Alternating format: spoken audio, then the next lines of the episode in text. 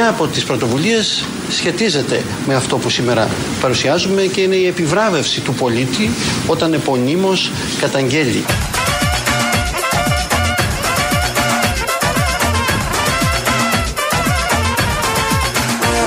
Και είναι η επιβράβευση του πολίτη όταν επωνύμως καταγγέλει.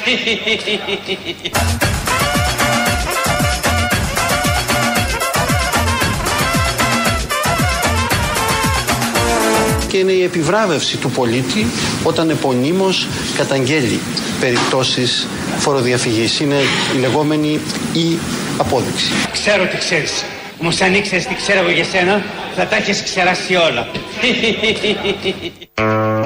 Ο ένας είναι ο Αρτέμης Μάτσας, ο άλλος είναι ο υπουργός Κωστής Χατζηδάκης Οικονομικών, ο οποίος παρουσίασε χτες το «Η Απόδειξη». Τι ωραίο αμπαλάρισμα, καμία σχέση με αυτό που είναι από κάτω. Ε, ενισχύει και επιβραβεύει όλους μας, αρκεί να καταγγείλουμε κάποιον δίπλα μας που φοροδιαφεύγει. Οπότε ενεργοποιεί αυτά τα αρχαίγωνα αισθήματα. Υπάρχει μια παράδοση στο συγκεκριμένο πολιτικό χώρο να ενισχύει την ρουφιανιά με, με κίνητρο. Τώρα εδώ, δεν ξέρω ποιο ακριβώς ήταν το κίνητρο, χτες τα ανακοινώσαν, θα τα μελετήσουν, θα τα εξειδικεύσουν. Πάντως υπάρχει κίνητρο να ρουφιανεύουμε γενικότερα. Το έχουν κάνει και σε κάποιες άλλες περιπτώσεις, στο Υπουργείο Δημόσιας Τάξης, με κάτι τηλεφωνικούς αριθμούς. Οπότε φαντάζομαι θα βρει και ένα μεγάλο κομμάτι του ελληνικού λαού πρόθυμο να το κάνει αυτό, να σηκώσει το τηλέφωνο και να καταγγείλει με πολύ μεγάλη χαρά και να τον δίπλα, τον παραδίπλα, τον συγγενή, πολύ πιθανό, ε, για κάτι που ε, κάνει αρνητικό ο συγγενής ή ο παραδίπλα. Όλο αυτό που το ανακοίνωσε χτες με χαρά ο κύριος Χατζηδάκης και το ονομάζει «Η Απόδειξη», ε, ακούγοντάς το και ε, την περιγραφή έτσι όπως μας την είπε ο κύριος Χατζηδάκης, θυμήθηκα κάτι παλιότερο. Έκαστος πρέπει να υποπτέψει τον εαυτόν του και τον σύντροφόν του ή τον γείτονά του.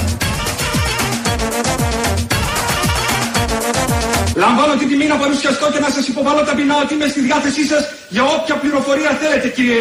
Πώς είπαμε ότι λέγεσαι? Σπιονέας Τρίφων. Βεβαίως.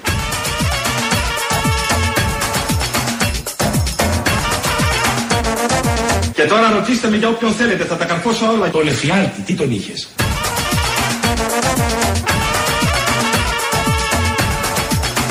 Έκαστος πρέπει να υποπτέψει τον εαυτόν του και τον σύντροφόν του ή τον γείτονά του. Έλεγε ο Γεώργιος Παπαδόπουλος, έκαστος πρέπει να υποπτεύσει, άλλη ονομασία τότε, ε, τον γείτονά του, τον σύντροφό του.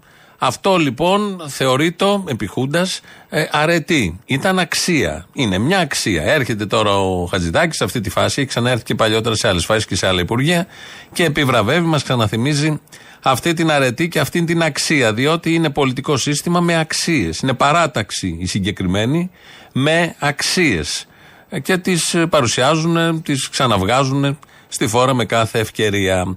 Ε, σύντομα, από ό,τι μαθαίνω, θα επεκταθεί όλο αυτό και σε άλλους τομείς.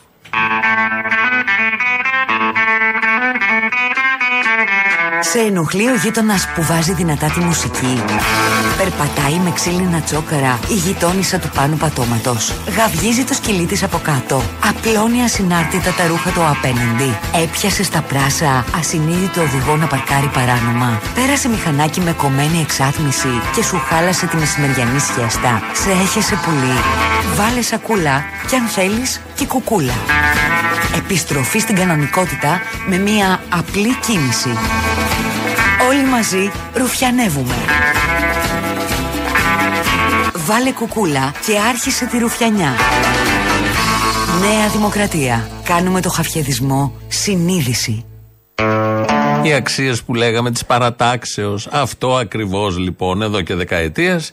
Βέβαια τη δεκαετία του σαράντα αυτό είχε γίνει επάγγελμα, κανονικό. Ήτανε ύψιστη αξία. Φορούσε την κουκούλα και έδειχνε, σήκωνε το χέρι και έδειχνε όλους αυτούς που ήταν απέναντι στον κατακτητή. Και όλοι αυτοί οι συνεργάτες του κατακτητή δεν τιμωρήθηκαν, κανένα δυο εκτελέστηκαν έτσι για τα μάτια του κόσμου.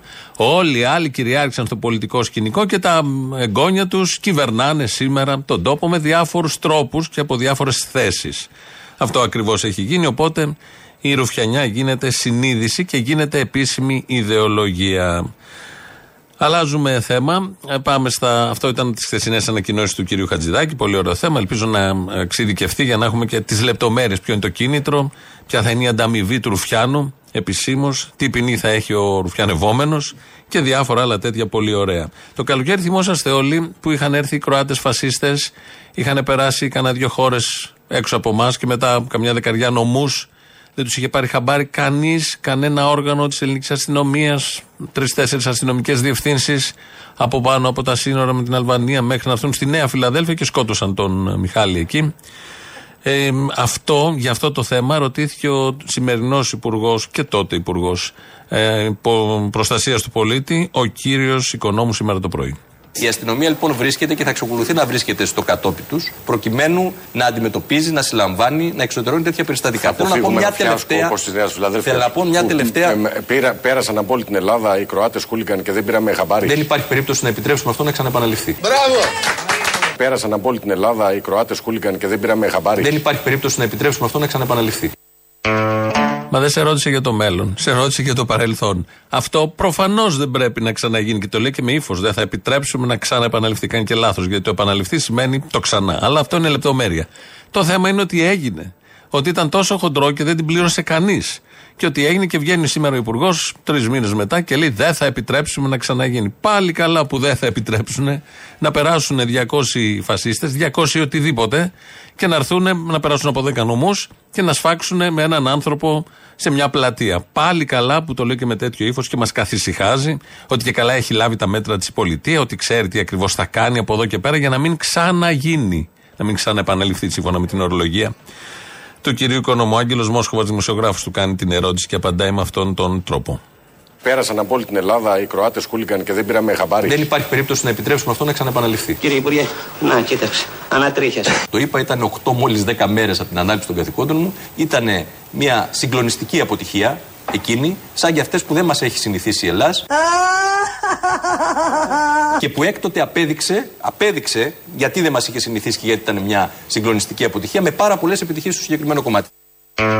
Ποιες είναι οι επιτυχίες ακριβώς, οι οποίες μας έκαναν να ξεχάσουμε εκείνο το τραγικό, όπως το χαρακτηρίζει, λάθος της ελληνικής αστυνομίας, που δεν το λες λάθος, δεν μπορεί να είναι όλο αυτό λάθος, να φύγουν και να περάσουν τόσα χιλιόμετρα, εξακόσια και χιλιόμετρα, και να μην τους πάρει χαμπάρι κανείς. Στην πορεία βγήκαν και κάτι ειδοποιήσεις, ξέραν από πριν ότι θα έρθουν, προφανώς δεν ήταν λάθος. Όλα τα άλλα μπορεί να ήταν λάθος, λάθος και να ξεφύγει από τόσους ανθρώπους, πάνω από εκατό συμμετείχαν στην παρακολούθηση όλων αυτών και υπηρεσίες και όλα τα υπόλοιπα. Αλλά είναι ωραίο που λέει ότι το από εδώ και πέρα, από εκεί και πέρα, μετά όσα έχει κάνει η ελληνική αστυνομία, έχει αποδείξει ότι ήταν ένα μοναδικό, μεμονωμένο περιστατικό και ένα μοναδικό λάθος. Όλα τα άλλα έχουν πάει πάρα πολύ καλά. Πάει και ο Κασσελάκης σήμερα το πρωί, πριν κανένα δύο ώρα, πήγε στην, στον Άριο Πάγο, συναντήθηκε με τους αξιωματούχους της δικαιοσύνης, οι οποίοι είναι ανεξάρτητοι, να το πούμε, να μην το ξεχνάμε, και στην εξερχόμενος έκανε δηλώσεις, μίλησε για την ανεξάρτητη δικαιοσύνη. Να είναι ξεκάθαρο προς όλους και όλους ότι η αξιωματική αντιπολίτευση θέλει μια ισχυρή, ανεξάρτητη, Χριστός. ισχυρή, ανεξάρτητη δικαιοσύνη, και σε αυτή την πορεία θα είμαστε πάντα στο πλευρό όλων των έντιμων δικαστών, ώστε να μπορεί ο Έλληνας πολίτης να έχει ως τελευταίο τοποκούμπι τη δικαιοσύνη στη χώρα του. Αχ, ματαιώτης ματαιωτήτων, τα πάντα ματαιώτης. Δεν μπορεί να είναι από κούμπι η δικαιοσύνη. Στα λόγια μπορεί να είναι από κούμπι η δικαιοσύνη. Τα ίδια που λέει ο Κασσελάκης, μπορεί να τα πει και ένας δεξιός και ένας πασόκος, οποιοδήποτε. Ναι, όλα αυτά δεν ισχύουν. Είναι ευχές. Ευχές έξω από τον Άριο Πάγο. Δεν μπορεί να είναι από κούμπι, το έχει αποδείξει. Η δικαιοσύνη δεν είναι καθόλου τυφλή. Όχι επί των τωρινών ημερών και παλιότερα. Γενικώς δεν είναι καθόλου τυφλή. Βλέπει ακριβώς ποιος κάθεται στο εδόλιο. Αν είναι πλούσιος, έχει άλλη αντιμετώπιση. Αντιμετώπιση, μπορεί καν να μην φτάσει και στο εδόλιο. Αν είναι, όπως ξέρουμε, μπορεί να φύγει, μπορεί να. Και αν πάει στο εδόλιο και έχει την ποινή, μετά θα περάσει πολύ ωραία την θητεία του στο, στα κολαστήρια. Αν είναι φτωχός, πριν καν περάσει και κάτι στο εδόλιο, έχει βγει η απόφαση. Τα ξέρουμε όλοι αυτά. Οι δε δικαστές δικάζουν με βάση νόμους που ψηφίζονται από το αστικό κοινοβούλιο, με συγκεκριμένη κατεύθυνση, με συγκεκριμένες πλειοψηφίες. Υπάρχουν νομοθετήματα, περνάνε πάνω από το τραπέζι, κάτω από το τραπέζι, περνάνε μέρα, περνάνε νύχτα, τροπολογίες που αθώνουν πολύ συγκεκριμένες κατηγορίες. Όλα αυτά είναι γνωστά. Άρα όλο αυτό το ευχολόγιο του Κασσελάκη και του κάθε Κασσελάκη που πάει συναντάται με τους εισαγγελείς και βγαίνει μετά και λέει για ανεξάρτητη δικαιοσύνη, ανέκδοτο, και για αποκούμπη που πρέπει να είναι η δικαιοσύνη για τον Έλληνα πολίτη, είναι ωραία λόγια, γι' αυτό τα μεταδώσαμε ως πολύ ωραία λόγια, δεν πρόκειται τίποτα από αυτά να ισχύσει, δεν ισχύει τίποτα από αυτά. Κάποιες μικρές εξαιρέσεις για να επιβεβαιώνουν τον κανόνα και βεβαίως κάποιοι ελάχιστοι δικαστές που παλεύουν μέσα σε όλο αυτό το σύστημα να βγάλουν άκρα, αλλά είναι τόσο γερό αυτό το σύστημα που τους ρουφάει νομίζω κάτω και αυτούς. Η Σοφία Βούλτεψη έχει σειρά τώρα να μας αναλύσει τι ακριβώς ε, ε, συμβαίνει και πόση μεγάλη σημασία έχουν τα ποσοστά τα εκλογικά των πρόσφατων εκλογών. Επειδή με το Predator πήγε στα δεκαεπτά τοις εκατό, τώρα δεν ξέρω άμα το συνεχίσει πόσο θα πάει. Γι' αυτό... Καλά τώρα, γιατί με. Ε, εντάξει, το δεν υπάρχει θέμα δηλαδή. δηλαδή. Το βλέπει η δικαιοσύνη, δεν χρειάζεται ο Κασσελάκης. Γιατί, ε, πήγε ο Κασσελάκης. Ανακάλυψε ναι. την, το ψευδοκράτος, τώρα ανακάλυψε τη Γάζα, τώρα ανακάλυψε το Predator. Εντάξει, δεκαεπτά τοις εκατό.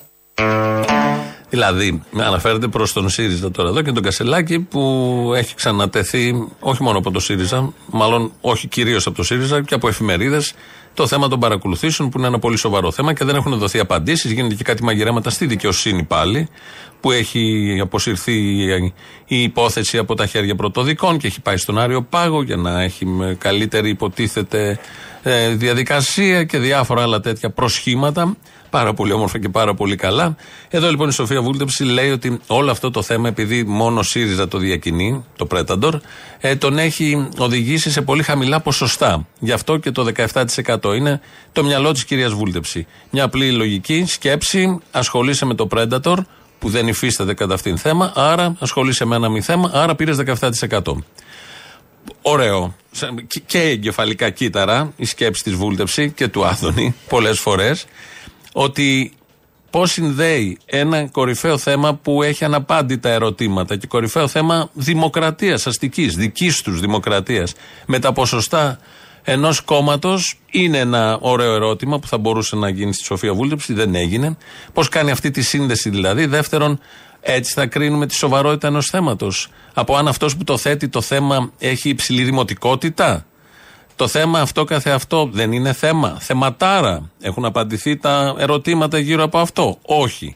Προστίθενται καινούργια ερωτήματα. Προστίθενται. Παρακολουθούνταν εκατό άτομα, στρατηγοί, υπουργοί, βουλευτές που ξερογλύφουν όλοι το Μέγαρο Μαξίμου. Παρακολουθούνταν. Έχει δοθεί απάντηση. Όχι. Τίποτα σε όλα αυτά. Σε άλλες χώρες θα είχε μείνει η κυβέρνηση μία ώρα μετά από την ανακοίνωση αυτού του θέματος. Όχι, είναι επίσης η απάντηση. Η απαντήση της Σοφίας Βούλτεψης είναι δεκαεπτά τοις εκατό. Ότι πήρε ο ΣΥΡΙΖΑ δηλαδή δεκαεπτά τοις εκατό στις εκλογές. Για ένα θέμα, ξαναλέω, αστικής δημοκρατίας που τόσο κόπτονται, γιατί σε άλλα καθεστώτα δεν υπήρχε ελευθερία. Και έκανε ό,τι ήθελε ο καθένας και παρακολουθούσε ο ένας τον άλλον. Οι ζωές των άλλων κτλ. κτλ. Παραμύθια, επιχειρήματα. Και να μην πούμε και το, την υπόλοιπη γενική του. Μπιπ. Ε, αλλάζουμε επίσης θέμα, φεύγουμε από αυτό, πάμε σε κάτι άλλο. Θα πάμε πάνω στην ε, Θεσσαλία, ε, στις πλημμυροπαθείς περιοχές του νομού Καρδίτσας, του νομού Τρικάλων. Εκεί λοιπόν, ε, από ένα ρεπορτάζ του Open ε, αλλιεύσαμε αυτά που θα ακούσουμε. Ακόμη και σήμερα, έχουν περάσει περίπου δύο μήνες από τις πλημμύρες, ακόμη και σήμερα υπάρχουν άστεγοι. Δεν έχουν πάει στα σπίτια τους και μένουν όπου βρούνε. Ε, πρώτη στάση, το κλειστό γυμναστήριο του Παλαμά. Σχεδόν δύο μήνες μετά, είκοσι εννέα άτομα φιλοξενούνται μέσα στο κλειστό γυμναστήριο του Παλαμά, καθώς τα σπίτια τους έχουν καταστραφεί. Με το λιρό μέρα πάτα και ραμίγια, έσπασαν ώρα, δεν υπάρχει τίποτα.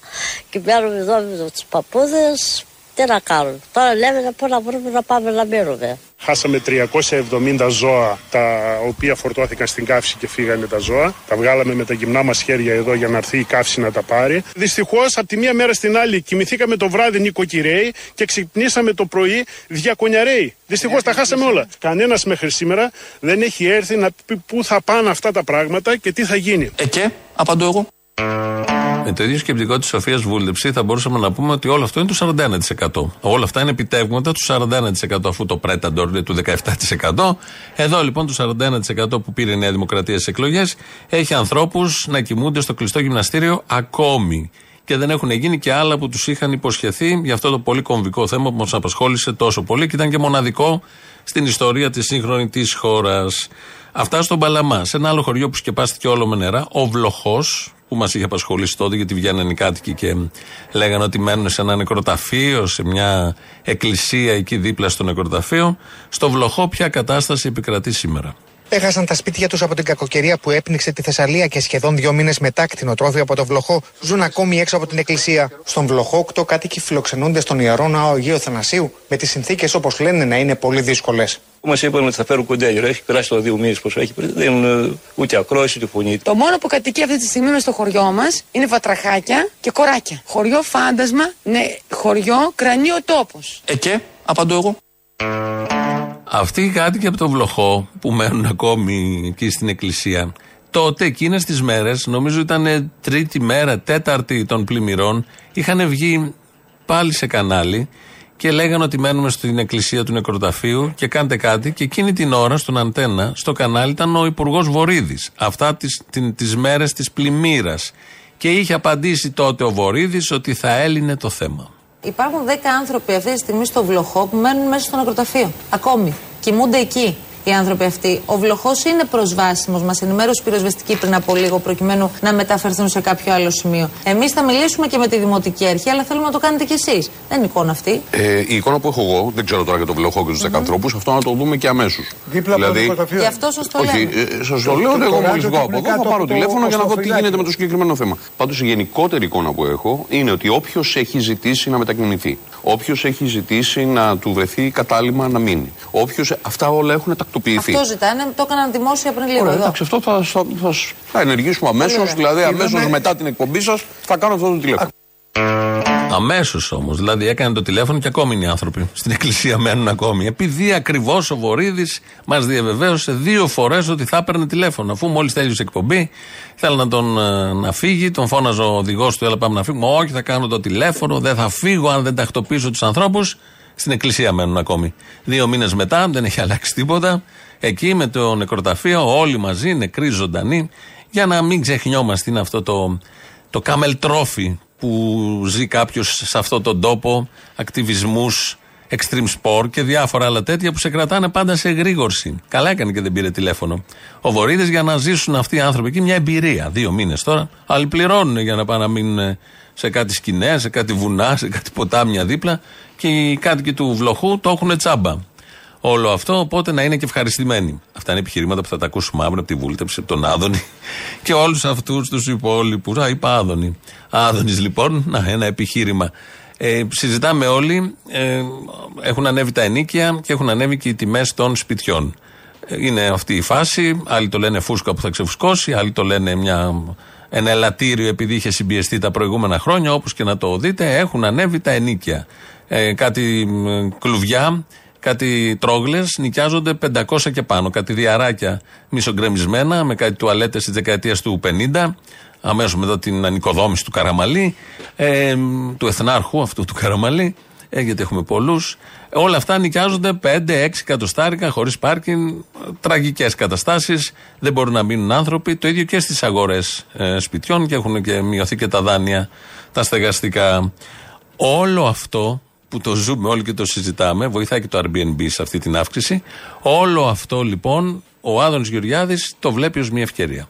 Πάλι κουβέντα γίνεται από δύο μεριές. Την εποχή της κρίσης που είχες διακόσια ευρώ ενίκες, ταυτόχρονα χιλιάδες μαγαζιά ξενίκιασαν και πάρα πολλά σπίτια που δεν μπορούσαν να πουληθούν, εργολάβους χωρίς δουλειά, μηχανικούς χωρίς δουλειά, ανεργία στο είκοσι πέντε τοις εκατό. Κύριε, δεν θέλω να ξαναπάμε εκεί. Για το μισθό μου. Άλλο λέω. Δεν θα ξαναπάμε εκεί. Τώρα τα ενίκια έχουν αυξηθεί, γιατί έχει αυξηθεί πολύ η αξία των ακινήτων. Μάλιστα. Και αφού αυξήθηκε η αξία των ακινήτων, το εβδομήντα τοις εκατό των Ελλήνων οι οποίοι είναι κάτοχοι ακινήτων έχουν αυξήσει την περιουσία τους. Γιατί έχει αυξηθεί η αξία τους, τόσο απλά. Μάλιστα. Άρα λοιπόν δεν είναι όλα μαύρα, είναι και άσπρα.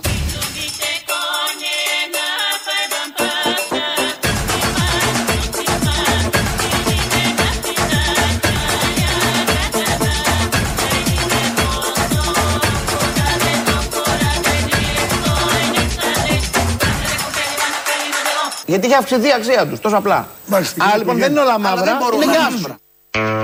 Αντί όλοι να είμαστε ευχαριστημένοι που έχει αυξηθεί η αξία των ακινήτων μας, γιατί το εβδομήντα τοις εκατό σε αυτόν τον τόπο έχουμε στέγη να μείνουμε, αντί να είμαστε ευχαριστημένοι, πάμε και γκρινιάζουμε ότι έχουν ανέβει τα ενίκια. Αυτός που πληρώνει ενίκιο δεν έχει δικό του σπίτι, άρα δεν τον αφορά αν έχει αυξηθεί η αξία. Επίσης, οι υπόλοιποι που έχουν σπίτι και έχουν αυξημένη την αξία, έχει μια σημασία αυτό μόνο αν πουλήσει τώρα το σπίτι, αν έχει δηλαδή. Τι ποσοστό του ελληνικού λαού είναι αυτό που τώρα που είναι αυξημένες οι τιμές πάει και πουλήσει σπίτι? ένα τοις εκατό, δύο, πέντε. Το, και πολλά λέω, ούτε κανένα. Το ενενήντα πέντε τοις εκατό δεν του λέει κάτι αν έχει αυξηθεί η αξία. Στα χαρτιά είναι ένα σπίτι που στοίχιζε διακόσια χιλιάρικα πριν, αν τώρα στοιχίζει τριακόσια πενήντα, θα έρθει η στιγμή που θα ξαναστοιχίζει διακόσια χιλιάρικα. Δεν το εισπράττεις όλα αυτά, παρά μόνο να το πουλήσεις τώρα. Σε όλες τις άλλες περιπτώσεις κοροϊδευόμαστε χοντρά στα μούτρα και λένε αυτά τα πολύ ωραία επιχειρήματα, λογικής επιχειρήματα, και αυτό της Βούλτεψη και αυτό του Άδωνη. Το μόνο θετικό σε όλα αυτά που συμβαίνουν αυτές τις μέρες είναι αυτός ο πόλεμος που έχει ξεκινήσει ο Κυριάκος Μητσοτάκης, και εμείς εδώ τον θυμόμαστε κάθε μέρα, κατά των πολυεθνικών. Και το μήνυμα το οποίο θέλω να στείλω και από την συχνότητά σας και στις πολυεθνικές, στις μεγάλες πολυεθνικές, ότι αν νομίζουν ότι η Ελλάδα είναι καμία μπανανία στην οποία μπορούν να πουλάνε τα ίδια προϊόντα σε πολύ ακριβότερες τιμές χωρίς να μας δικαιολογούν την αύξηση του κόστους, είναι βαθιά ανοιχτωμένοι. Αλήθεια, πατριώτη. Και αν χρειαστεί να τα βάλουμε και με πολυεθνικούς κολοσσούς, θα το κάνουμε. Κακάν, κακάν! Γιατί αυτοί ουσιαστικά πουλάνε τα ίδια προϊόντα σε άλλες αγορές. Κάνετε λίγο υπομονή και θα δείτε τι είναι ακριβώς αυτό το οποίο εννοώ. Δεν θα κοιμηθώ όλη νύχτα.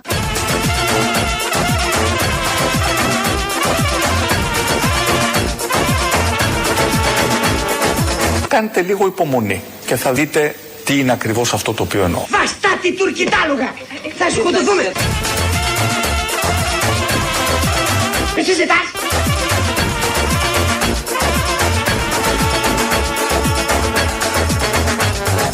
Καλά θα γίνει χαμός! Δεν έπαιζε μου, γι' αυτό σου τηλεφωνώ, για να ντυθείς αναλόγως.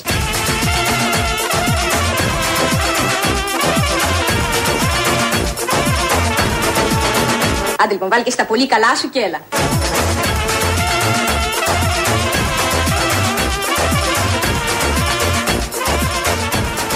Αυτά λοιπόν, ετοιμαστείτε, ραφτείτε, γι' αυτό σας παίρνουμε και τηλέφωνο και λέμε βάλτε τα καλά σας και ελάτε, γιατί μην το χάσουμε όλο αυτό. Μάχη, πόλεμος με τις πολυεθνικές, από την κυβέρνηση που ενισχύει την ρουφιανιά και έχει τέτοια παράδοση, τέτοιες αξίες και με ηγέτη του Κυριάκο Μητσοτάκη, δεν χάνεται αυτό. Θα πάμε να δούμε τον πόλεμο, γιατί είναι και για το καλό μας, γιατί οι πολυεθνικές θα χάσουν. Άρα θα αναγκαστούν να ρίξουν τις τιμές, όχι πέντε τοις εκατό όπως τα καρτελάκια, πενήντα τοις εκατό, εκατό τοις εκατό, ξέρω εγώ, εβδομήντα τοις εκατό σαν, τα, σαν την αύξηση που έχουμε στα ακίνητα. Μια εκτακτή είδηση ήρθε εδώ τώρα, έχουμε μια οθόνη και σκάει η εκτακτή είδηση. Από το κόμμα της Ζωής Κωνσταντοπούλου, την Πλεύση Ελευθερίας, είχε παραιτηθεί πριν, είχε φύγει πριν λίγο καιρό ο Μιχάλης Χουρδάκης, ε, βουλευτής. Είχε μείνει όμως στο κόμμα η μητέρα του, είναι και αυτή βουλευτήνα, η κυρία Αρετή Παπαϊωάννου. Σήμερα αποχώρησε και η μάνα. Μάνα κράζει το παιδάκι, μάνα ο γιος και μάνα ο γέρος, ένα παλιό ποίημα που το λέγαμε παλιά. Έφυγε λοιπόν ο γιος, πριν λίγο καιρό δεν άντεξε τη ζωή, εννοείται. Έφυγε τώρα και η μάνα. Έχουμε αποχωρήσεις. Παρ' όλα αυτά μένει η ζωή, η οποία από μόνη της είναι αντιπολίτευση αξιωματική και όλοι την τρέμουνε και, και δεν χρειάζεται να τα λέμε όλα αυτά. Εδώ είναι Ελληνοφρένεια και εκεί, στη Βουλή, δύο έντεκα δέκα ογδόντα οκτακόσια ογδόντα το τηλέφωνο επικοινωνίας. Σας περιμένει πολύ μεγάλη χαρά. Αύριο δεν θα έχουμε εκπομπή γιατί έχουμε στάση εργασίας ε, της ΕΣΥΑ και δεν έχουμε συνέλευση στον ΕΔΟΕΑΠ, οπότε ό,τι πείτε σήμερα θα μεταδοθεί από Πέμπτη και Παρασκευή.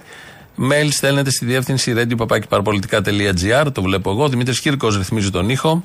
Θα πατήσει τώρα το κουμπί να φύγει το πρώτο μέρος του λαού, να κολλήσουμε και τις πρώτες διαφημίσεις και εδώ είμαστε σε λίγο. Ελληνοφρένεια. Ναι, ναι, ίδια. Ολόκληρη Ελληνοφρένεια, δηλαδή. Ωραία. Είναι ολόκληρη Ελληνοφρένεια στο πιάτο σας που λέμε. Πολύ ωραία. Ας ξεκινήσουμε με τα ευχάριστα και τα σόκιν. Να πείτε του Γεωργιάδη, επειδή δεν ξέρω από πού να το μετρήσει. Οι δείκτες λένε ότι όπου και να το μετρήσεις, από όποια πλευρά και το μετρήσεις, η λάμπα είναι καλύτερα. Στο χωριό μου λένε τη σκοτή τη ψωλή, οι τρίχες τη πέλε. Από όπου και να τη μετρήσεις, το ίδιο μεγάλη θα είναι για το λαό και την ακρίβεια και όλα αυτά που βιώνουμε. Όχι, θα μπορούσε να το πεις και για αυτούς μπορεί να είναι μεγάλη, αλλά η μίζα, ας πούμε. Η ρεμούλα. Η μάσα. Η ρεμούλα. Καλά, ο καθένας το τι θέλει παίρνει μεγάλο. Εμείς χωρίς να το θέλουμε παίρνουμε αυτό το μεγάλο. Την ακρίβεια και όπως μεταφράζεται. Γι' αυτό φέρνουν τα γνωστά αποστολές κατά το τραπέζι. Και αν χρειαστεί να τα βάλουμε και με πολυεθνικούς κολοσσούς, θα το κάνουμε. Κακάν, κακάν! Γιατί αυτοί ουσιαστικά πουλάνε τα ίδια προϊόντα σε άλλες αγορές. Κάνετε λίγο υπομονή και θα δείτε τι είναι ακριβώς αυτό το οποίο εννοώ. Γεια. Ο κύριος Μπαρμπαγιάννη. Ναι, ναι. Κοιτάξτε, είμαι σι ι ο σε μια πολύ μεγάλη πολυεθνική. Τι λες? Ναι, και εδώ και μια εβδομάδα δεν έχουμε να φάμε. Στην πολυεθνική. Μπορείτε να μεσολαβήσετε, να μιλήσετε κύριε στην κυβέρνηση, στον κύριο Μητσοτάκη, κάτι να κάνει? Τραβάμε μεγάλο κουπί. Ναι, ε, τραβήξτε λίγο κόμμα. Τι να του πω τώρα. Αν πάρει μπρος και του γυρίσει το να μάτι με τις πολυεθνικές. Κυρία μου, να μας βοηθήσετε. Δεν έχουμε να φάμε. Σας λέω, τι δεν καταλαβαίνετε δηλαδή. Λυπάμαι να μην ήσταν πολυεθνική. Ω, άμα του γυρίσει του Μητσοτάκη με τις πολυεθνικές, δεν τον μαζεύεις μετά. Και εμείς θα κάνουμε δηλαδή. Ούτε νερό δεν έχουμε, σε λίγο δεν θα έχουμε. Δηλαδή, πώς θα γίνει τώρα. Εσείς θα έχετε καλά από ό,τι ξέρω με αυτούς. Ρε παιδί μου, εμείς τα έχουμε καλά, αλλά επειδή δεν είμαστε πολυεθνικές, ε, ναι, τα έχουμε καλά. Εσείς που είστε πολυεθνικές. Στα παιδιά μου, κύριε Μπαρμπαγιάννη, αυτό. Στα παιδιά μου να το πείτε. Δεν έχουν. Τέλος πάντων. Δεν μπορούμε να κάνουμε κάτι. Λυπάμαι πολύ. Είστε πολυεθνικοί. Έχει κηρύξει πόλεμο. Λυπάμαι. Αν είναι δυνατόν να πιστέψω αυτό που ακούω, ότι η Χαμάς ιδρύθηκε από τη σι άι έι και τη Μοσάντο και είναι η Ισραηλινή οργάνωση. Αν είναι δυνατόν να το πιστέψω. Ρε παιδί μου, και εγώ από τα σύννεφα πέφτω. Ναι, και εγώ πέφτω από τα σύννεφα. Δηλαδή θα προέκειται απ' έξω απ' έξω ότι η Ισραηλινή είναι καθάρματα? Όχι, δεν θέλω να το πιστέψω. Κοίταξε, ο λαός του Ισραήλ έκανε διαδηλώσεις στην Αμερική, γιατί πάντα ο λαός το πληρώνει χωρίς να φταίει, ότι είπαν ότι γιατί κάνει αυτά το Ισραήλ στο όνομα του εβραϊκού λαού. Καλά, προφανώς δεν μιλάμε για το λαό του Ισραήλ, τα λαμόγια του Ισραήλ μιλάμε. Μιλάμε λοιπόν για την εξουσία, για την κυβέρνηση, η mm. οποία ξέρουμε ποιοι είναι, αλλά και εγώ. Και ξέρουμε και με ποιους διαπλέκεται, όχι απλά ποιοι είναι. Καλά, διαπλέκεται, άσε με ποιους διαπλέκεται. Το θέμα είναι ότι διαπλέκεται με πάρα πολλούς, φίλε. Και έχουν οργανώσει το παιχνίδι έτσι, που είναι πολύ δύσκολο. Πρέπει δηλαδή να πάρεις την απόφαση και να μην υπολογίσεις τις απώλειες που θα έχεις. Γιατί όταν ακούς κάποιον και το ρωτάς, είσαι πρόθυμος να κάνεις αγώνα και τους λέει τι θα χάσω, αυτός δεν είναι για αγώνα. Θα τα χάσεις όλα, ρε φίλε. Θα τα χάσεις όλα και θα ξεκινήσεις από το μηδέν. Ναι. Λέγεται. Γεια σου, τσολιά μου. Γεια μου. Τι κάνεις? Γεια μου, τσολιά μου. Γεια σου, τσολιά μου. Πάρε τη βόλτα σου και έλα κοντά μου. Α, συγγνώμη. Καλά, καλά. Λοιπόν, όσον αφορά αυτή τη διαχείριση των ε, κρίσεων από την αστυνομία, από τα σώματα ασφαλείας, εγώ δεν ήξερα ότι κάνουν και οι πυροσβεστικάροι, ας πούμε, σεμινάρια για διαχείριση κρίσεων. Και κάποια στιγμή δούλευα σε ένα χώρο που είχα επαφή με πυροσβεστικάρους. Όπα. Βρήκα κάποιες σημειώσεις. Αυτό το είχα μια επαφή με πυροσβεστικάριους. Ναι, κατάλαβα. Τι ήσουν, η κολόνα?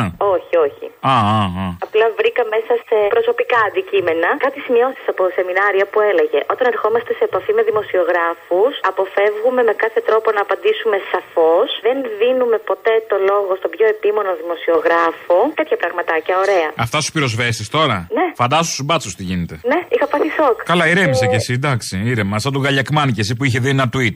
Λέει κάποιος, κάνει ένα tweet και λέει: σύντροφοι χτυπήσανε, συντρόφισαν στο κεφάλι. Ναι. Και τώρα τι κάνουμε, ρε παιδιά, πώς θα το κάνουμε να φανεί ότι χτύπησαν μπάτσι? Αυτό εγώ μου το δώσανε πάνω από την ασφάλεια. Ναι. Καλά, ηρέμησε. Όχι, όχι, είχα ταραχθεί πάρα πάρα πολύ. Wow, ναι, λίγο να σου κάνουν τα χτύπη, να σου περάσει.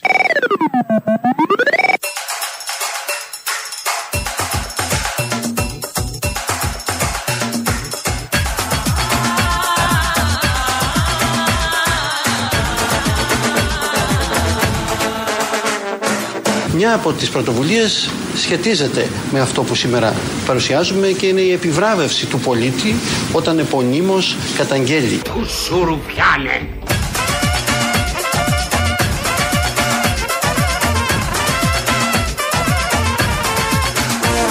Και είναι η επιβράβευση του πολίτη όταν επωνύμως καταγγέλει.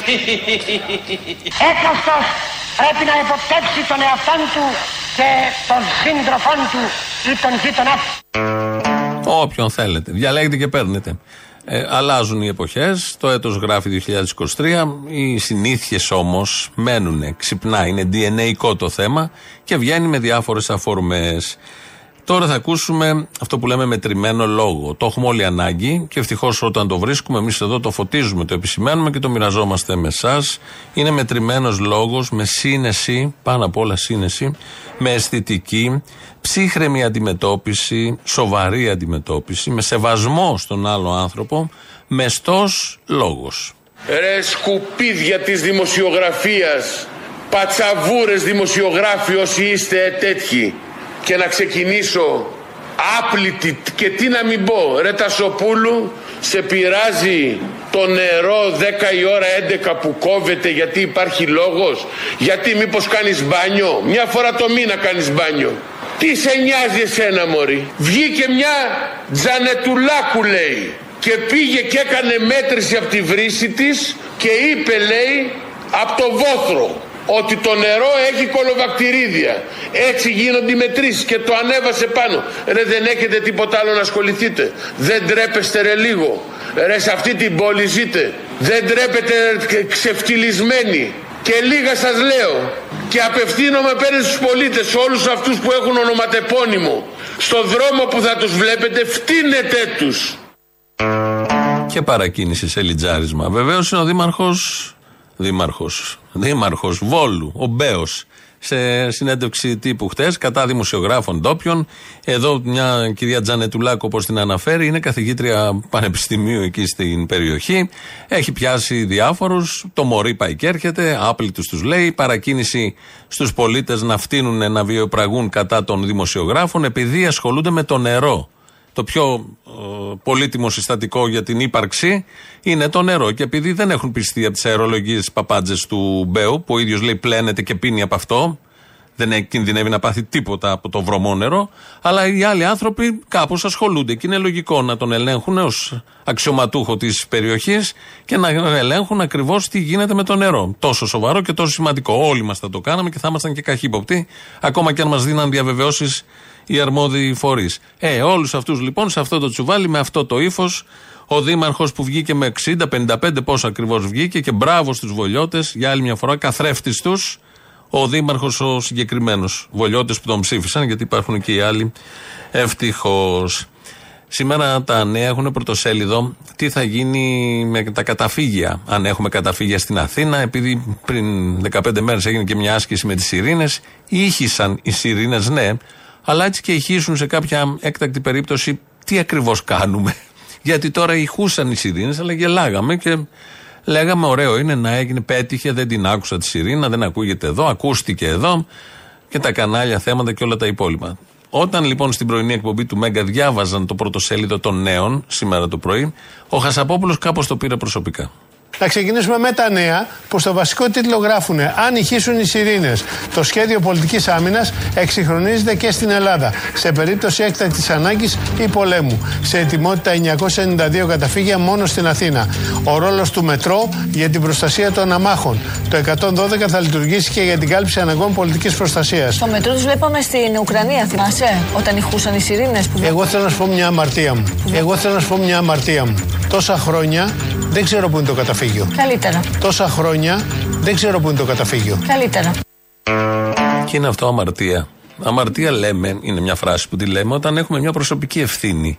Δηλαδή υπάρχει κάποιο καταφύγιο, του έχουν πει του Χασαπόπουλου ή του είπανε θα σου πούμε έλα εδώ να μάθεις και δεν πήγε. Κανείς δεν ξέρει πού είναι το καταφύγιο. Εκτός από το μετρό που υποθέτουμε ότι θα αντέξει σε ενδεχόμενο βομβαρδισμό και λειτουργεί ως καταφύγιο, όπως και στην Ουκρανία και σε άλλες χώρες πόλεις.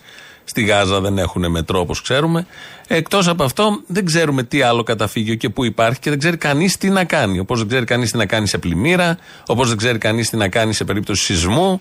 Κάτι ασκήσεις μόνο, μπείτε κάτω από τα θρανία και πιάστε το δοκάρι. Αλλά αυτά δεν επαρκούν. Δεν υπάρχει σχέδιο εκένωσης πόλεων, τίποτα απολύτως σε αυτόν τον τόπο. Πληρώνονται υπηρεσίες, γράφουν οι εφημερίδες, ηχούν οι σιρήνες, μέχρι εκεί. Τέλος. Όλα τα άλλα, ατομική ευθύνη, σώσου.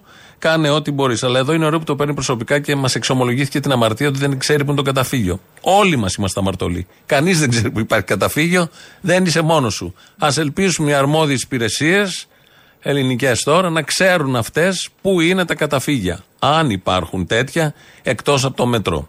Λαός τώρα, μέρος δεύτερον. Έλα, Αποστολή μου. Έλα μου. Τι γίνεται? Καλά. Να σου πω, ρε, εσείς θα πείτε για την πορεία που έγινε χτες στην πρεσβεία του Ισραήλ? Δεν το έχει πει κανένας. Είναι λες και δεν έγινε. Δεν τα λέμε αυτά. Άμα δεν το είπαν τα κανάλια, δεν έγινε. Μόνο εσείς μπορεί, μαλάκα. Δεν υπάρχει. Είναι λες και δεν έχει γίνει. Ξέρω εγώ, διακόσιες χιλιάδες κόσμου πόσο είχε, δεν ξέρω, δεν τους μέτρησα κιόλας. Αλλά ήταν συγκλονιστική η πορεία που έγινε χτες. Ήταν εκπληκτική. Ο κόσμος ήταν πάρα πολύ. Εγώ δεν θυμάμαι πάλι να έχω τόσο πολύ κόσμο. Με παλμό, με τα πάντα. Και είναι λες και δεν έγινε. Είναι λες και δεν υπήρξε. Καλά, θα το πούμε εμείς, αλλά με σου λέω, δε. άμα δεν το είπαν τα mainstream κανάλια, εγώ το αμφισβητώ. Α, αλλά υπάρχει βιντεάκι. Το έχω δει στο YouTube. Άρα πρέπει να έγινε. Λες, ε. αν έχεις βίντεο, εντάξει, το συζητάμε.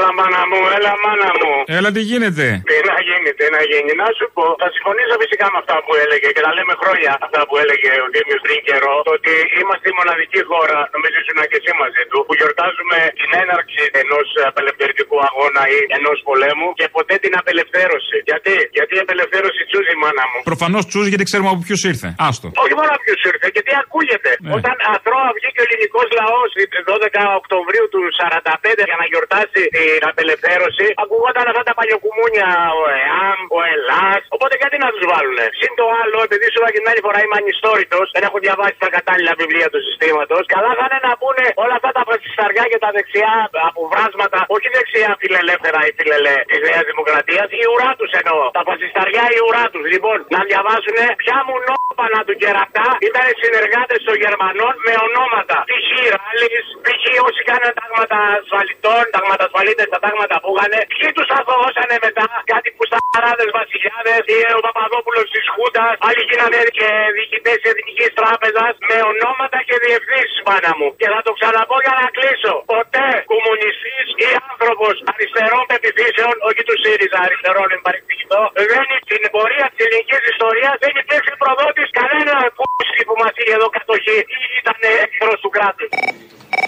Έλα, Αποστόλη, τι κάνεις. Έλα, τι κάνεις, καλά. Καλά, έχω πολύ καιρό να σε πάρω. Καλά, έτσι είπαμε. Ναι, σε παίρνω για δύο λόγους. Πρώτον, να σου πω για τον Κασσελάκη που λέτε συνέχεια. Γιατί σας κάνει εντύπωση. Πόσοι προεινκνίτες είναι στη Νέα Δημοκρατία. Ε, δεν μπορεί ένας δεξιός δηλαδή να λάβει αριστερό, τέλος πάντων, εντός εισαγωγικών κόμμα. Εσύ ξέρεις πολλούς προεινκνίτες στη Νέα Δημοκρατία. Ο Θοδωρικάκος δεν ήταν εκνίτης. Ναι, ναι, ξέρεις πολλούς. Ε, υπάρχουν αρκετοί. Α, υπάρχουν. Ε, βλέπω τεκμηριωμένος είσαι, μάλιστα. Προεινκνίτες ενώ όταν ήταν σε παιδική ηλικία. Α, μάλιστα, μάλιστα, κατάλαβα, κατάλαβα. Τέλος πάντων. Το πιάσα πάντως, το πιάσα. Εντάξει, όλα καλά. I got your point, να πούμε που λέω στα κασσελακικά. Όλοι φοπλιστές είμαστε. Κανένα point. Δεν έχω ούτε μία σχέση ούτε είχα ποτέ με το ΣΥΡΙΖΑ. Έχω μόνο με το ΚΚΕ, με κανένα άλλο κόμμα. Απαπαπαπα. Ναι, ούτε καν με τη Ζωή την Κωνσταντοπούλου που είναι του Αντάρτικου. Στη Βουλή η αξιωματική αντιπολίτευση είναι η πλεύση ελευθερίας. Σε εμάς απαντάει η κυβέρνηση, με εμάς βρίσκει ζόρια. Σιγά τα αίματα, καλέ. Τέλος πάντων, δεν πειράζει. Ναι, λοιπόν, τέλος πάντων, να σου πω και κάτι σοβαρό. Έχετε πολλά χαιρετίσματα από την Μπάμπο. Εσύ που οποία... το ξέρεις. Γιος της είμαι. Ο γιος της Μπάμπος είναι τόσο καιρό. Ναι, ναι, ναι. Κάεσαι μαλάκας. Ε, δεν το έλεγα. Εντάξει. Γιατί θα μου κολλήσει το όνομα ο γιος Μπάμπο. Βρε γιο της Μπάμπος.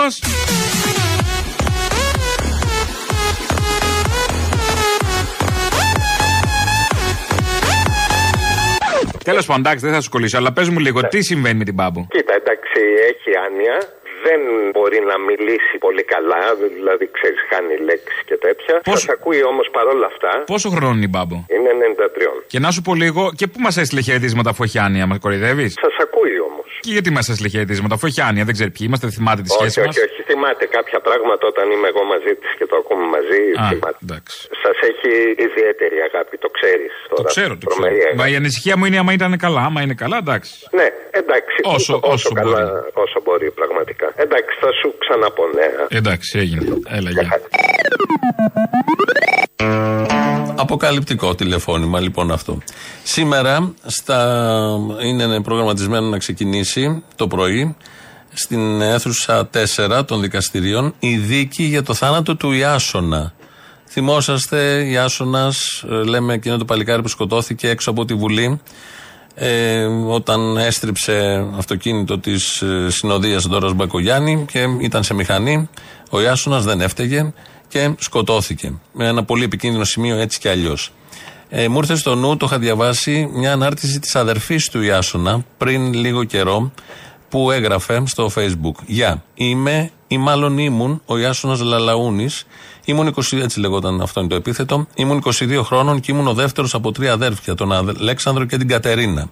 Λάτρευα τα αθλήματα και οι φίλοι μου με φώναζαν κοροϊδευτικά αθλητική εγκυκλοπαίδεια. Ήμουν εν πτυχίο στο Οικονομικό Πανεπιστήμιο Αθηνών και επόμενος μου στόχος ήταν να κάνω το μεταπτυχιακό μου. Στις δώδεκα Μαρτίου του δύο χιλιάδες είκοσι ένα όμως, μια παράνομη στροφή του υπαρχιφύλακα Χρήστου Κεφαλά, οδηγός, και του υπαρχιφύλακα Νικήτα Μαυρογιάννη, συνοδηγός, οδηγή της κυρίας Ντόρας Μπακογιάννη, για να εισέλθουν στη Βουλή επί της Βασιλής Σοφίας, τερμάτισε όλα μου τα όνειρα και ταυτόχρονα όλη μου τη ζωή. Ξαφνικά είδα μπροστά μου ένα κινούμενο τοίχο. Ανίκανος να αντιδράσω, βρέθηκα στον αέρα και ύστερα στην άσφαλτο. Μόνος, πλέον εγκεφαλικά νεκρός. Οι υπέτειοι με εγκατέλειψαν, όπως θα δείτε και στο βίντεο, με μόνη βοήθεια αυτή των περαστικών. Απίστευτο, ε. Μια απλή στροφή, θα έλεγε κανείς. Μια παράνομη στροφή που την πραγματοποιούν μέχρι και σήμερα μετά το θάνατό μου οι υπέτειοι και όχι μόνο. Με σκότωσαν, με σκοτώνουν όμως και καθημερινά κάθε φορά που στρίβουν παράνομα για να εισέλθουν στη Βουλή. Πότε θα αλλάξει αυτό? Αυτά έγραφε η αδερφή του Ιάσονα ε, τότε ε, σε μια ανάρτησή της στο Facebook και ε, σε μια επέτειο, νομίζω ήταν φέτος το Μάρτι, είχε πάει στο σημείο η μάνα του Ιάσονα. Είμαι η μαμά του Ιάσονα που χάθηκε μπροστά από τη Βουλή γιατί ένας ασυνείδητος οδηγός αποφάσισε να κάνει μια παρανομία. Δυστυχώς οι νόμοι εδώ στην Ελλάδα για τα τροχαία είναι μηδέν. Αν θέλεις να σκοτώσεις άνθρωπο, να τον σκοτώσεις με τροχαίο. Δεν θα πάθεις απολύτως τίποτα. Δεν πας φυλακή και οι νόμοι δεν αλλάζουν, γιατί τους συμφέρει. Ο κύριος το μόνο που πήρε ήταν τρεις μήνες άνευ αποδοχών. Αυτή ήταν η μεγάλη και αυστηρή του ποινή. Και έχει κάνει και έφεση, γιατί είναι πολύ αυστηρή η ποινή του. Δεν υπάρχει δικαιοσύνη στα τροχαία. Δεν υπάρχει. Και δεν, δεν θα αλλάξει. Δυστυχώς, γιατί τους βολεύει να μην αλλάξει αυτό. Μπορείς να κάνεις ό,τι θέλεις στον δρόμο. Τα πάντα. Κανένας που έχει σκοτώσει σε τροχαίο δεν πάει φυλακή. Με διακόσια ευρώ, μη είσαι ογδόντα χρονών, ανανεώνεις και το δίπλωμά σου και κυκλοφορείς στους δρόμους και σκοτώνεις. Δεν έγινε και τίποτα. Και τα δικαστήρια μπορεί να κάνει και πέντε με οκτώ χρόνια και ζεις ξανά και ξανά και ξανά. Εγώ έχω δει ακριβώς πώς δολοφονήθηκε το παιδί μου. Ακριβώς. Να πούμε ότι σήμερα που είναι να ξεκινήσει η δίκη είναι η τρίτη προσπάθεια. Η τρίτη προσπάθεια έχει αναβληθεί άλλες δύο φορές, ύστερα από φτηνές δικαιολογίες όπως αναφέρεται σε ένα άλλο post της οικογένειας. Αυτά για σήμερα, αύριο δεν θα είμαστε εδώ γιατί όπως είπαμε έχουμε στάση εργασίας από τις έντεκα και τριάντα έως τις τέσσερις, τρεις, ως τις τρεις νομίζω, από την ΕΣΥΑ, άρα εμείς είμαστε μέσα σε αυτό το διάστημα. Θα τα πούμε λοιπόν την Πέμπτη, τώρα τρίτο μέρος του λαού. Διαφημίσεις, μαγκαζίνο μετά με τον Γιώργο Πιέρο. Γεια σας. Πώς? Εσύ είσαι, λέω. Εγώ είμαι η αιτία που υποφέρεις. Γιατί με άφησες στο δυστυχή. Συγχαρητήρια για την εκπομπή. Από Αλβανία παίρνω. Θέλω να πω κάτι στους αχάριστους τους Έλληνες. Τώρα παίρνεις από Αλβανία ή είσαι στην Ελλάδα? Όχι, okay, είμαι Αλβανία. Oh, τσίψα, τσίψα. Δεν το λένε έτσι. Τέλος πάντων. Πώς το λένε, πάνω. Όχι, πες μου σωστά. Κύψα, κύψα. Κύψα, κύψα, μάντρε. Yeah. Τι τέλος σημαίνει ακριβώς, είναι βρισιά? Ναι, είναι γάμι. Αυτό σημαίνει. Α, κύψα, κύψα τότε. Τέλος πάντων, ήθελα να σου πω κάτι για τους αχάριστους Έλληνες σε σχέση με τον Κασσελάκη. Εσένα τώρα στην Αλβανία τι σε νοιάζει για τον Κασσελάκη, θα μιλήσεις, τι σε νοιάζει εσένα? Εγώ μένω εδώ, αλλά μπορεί να έρθω από εκεί πέρα. Και άμα δεν πολύ... έρθεις από εκεί πέρα, δηλαδή εμείς θα μιλάμε για τον Κασσελάκη και εσύ μπορεί να έρθεις να μην έρθεις εδώ πέρα. Ε, κοιτάξτε πώς το βλέπω εγώ. Σε σχέση με μένα τώρα που θα έρθω από εκεί οπωσδήποτε, μέχρι τώρα τόσα χρόνια οι Αμερικάνοι σας έχουν φέρει ανθρώπους που σας έχουν πηδήξει. Τώρα που σας φέραν έναν άνθρωπο, τώρα κάνετε παράπονο, δεν το στηρίζετε. Από πού με παίρνεις από την Αλβανία, ποιο σημείο? Μπεράτη, Μπεράτη. Μπεράτη, Μπεράτη, μωρέ, εντάξει. Απλώς το λέει, χάρηκα, φίλε. Χάρηκα κι εγώ, φίλε. Είπες όμως κάποιες, έλα γεια. Πού σ' αγόρι μου? Εδώ. Πες μου τι φοράς. Λίγα. Λίγα. Μπορώ να σου πω πού πουλάν καρδιές να σου πάρω μια. Πες μου πού πουλάν χαρές να σου πάρω δυο.